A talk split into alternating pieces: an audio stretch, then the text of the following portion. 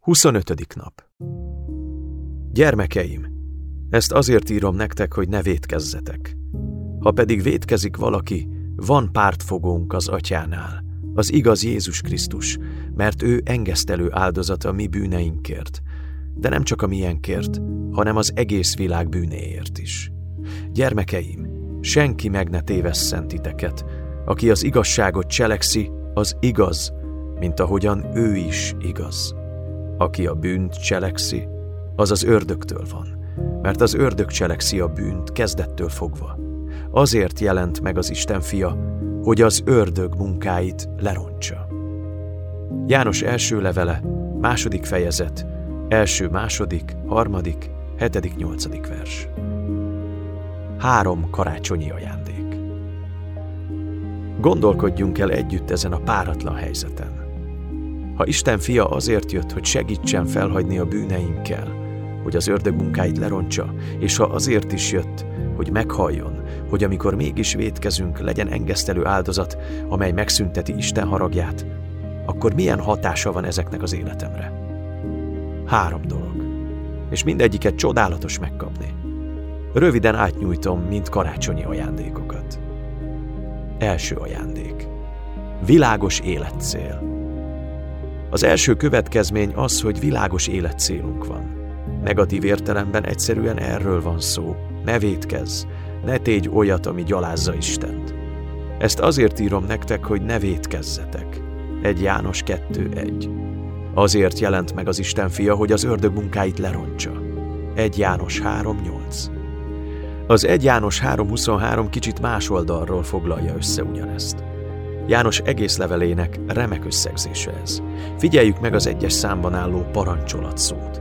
Az ő parancsolata pedig az, hogy higgyünk az ő fiának, a Jézus Krisztusnak nevében, és szeressük egymást, ahogyan erre parancsolatot adott nekünk. János gondolataiban ez a két dolog olyan szorosan összefügg, hogy egyetlen parancsolatnak nevezi őket. Hinni Jézusban és szeretni a többieket. Ez a célunk. Ez a keresztjén élet összegzése. Bízni Jézusban, és úgy szeretni az embereket, ahogy Jézus és apostolai tanítottak minket a szeretetre. Bíz Jézusban, szeresd az embereket. Ez az első ajándék, az életcél. Második ajándék. Bukásaink megbocsátásának reménysége. A kettős igazság, mely szerint Krisztus azért jött, hogy fel tudjunk hagyni vétkeinkkel, és megbocsássa bűneinket. Második következménye az, hogy akkor haladunk előre a bűneink legyőzésében, ha reményünk van bukásaink megbocsátására. Ha nem reméljük, hogy Isten megbocsátja a kudarcainkat, akkor a bűn elleni harc megkezdésekor feladjuk a küzdelmet. Sokan tervezgetnek változást az új évtől, mert bűnös szokásokba estek és ki akarnak szállni. Új evési szokásokat szeretnénk elsajátítani, új kikapcsolódási formákat, új adakozási szokásokat. Máshogy szeretnénk viszonyulni a házastársunkhoz, változtatni szeretnénk a családi áhítatainkon, az alvási és testedzési szokásainkon. Szeretnénk bátran bizonyságot tenni hitünkről. De küszködünk azon tűnődve, van-e haszna az egésznek.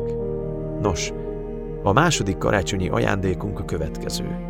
Krisztus nem csak azért jött, hogy lerontsa az ördög munkáit, hanem azért is jött, hogy pártfogónk legyen, amikor kudarcokat élünk át a küzdelmünkben.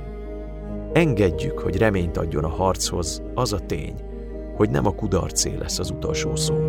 Ám vigyázz, ha visszaérsz Isten kegyelmével, így beszélve, ha hibázhatok, és ha ez nem számít, akkor minek bajlódnék a bűn elleni harccal?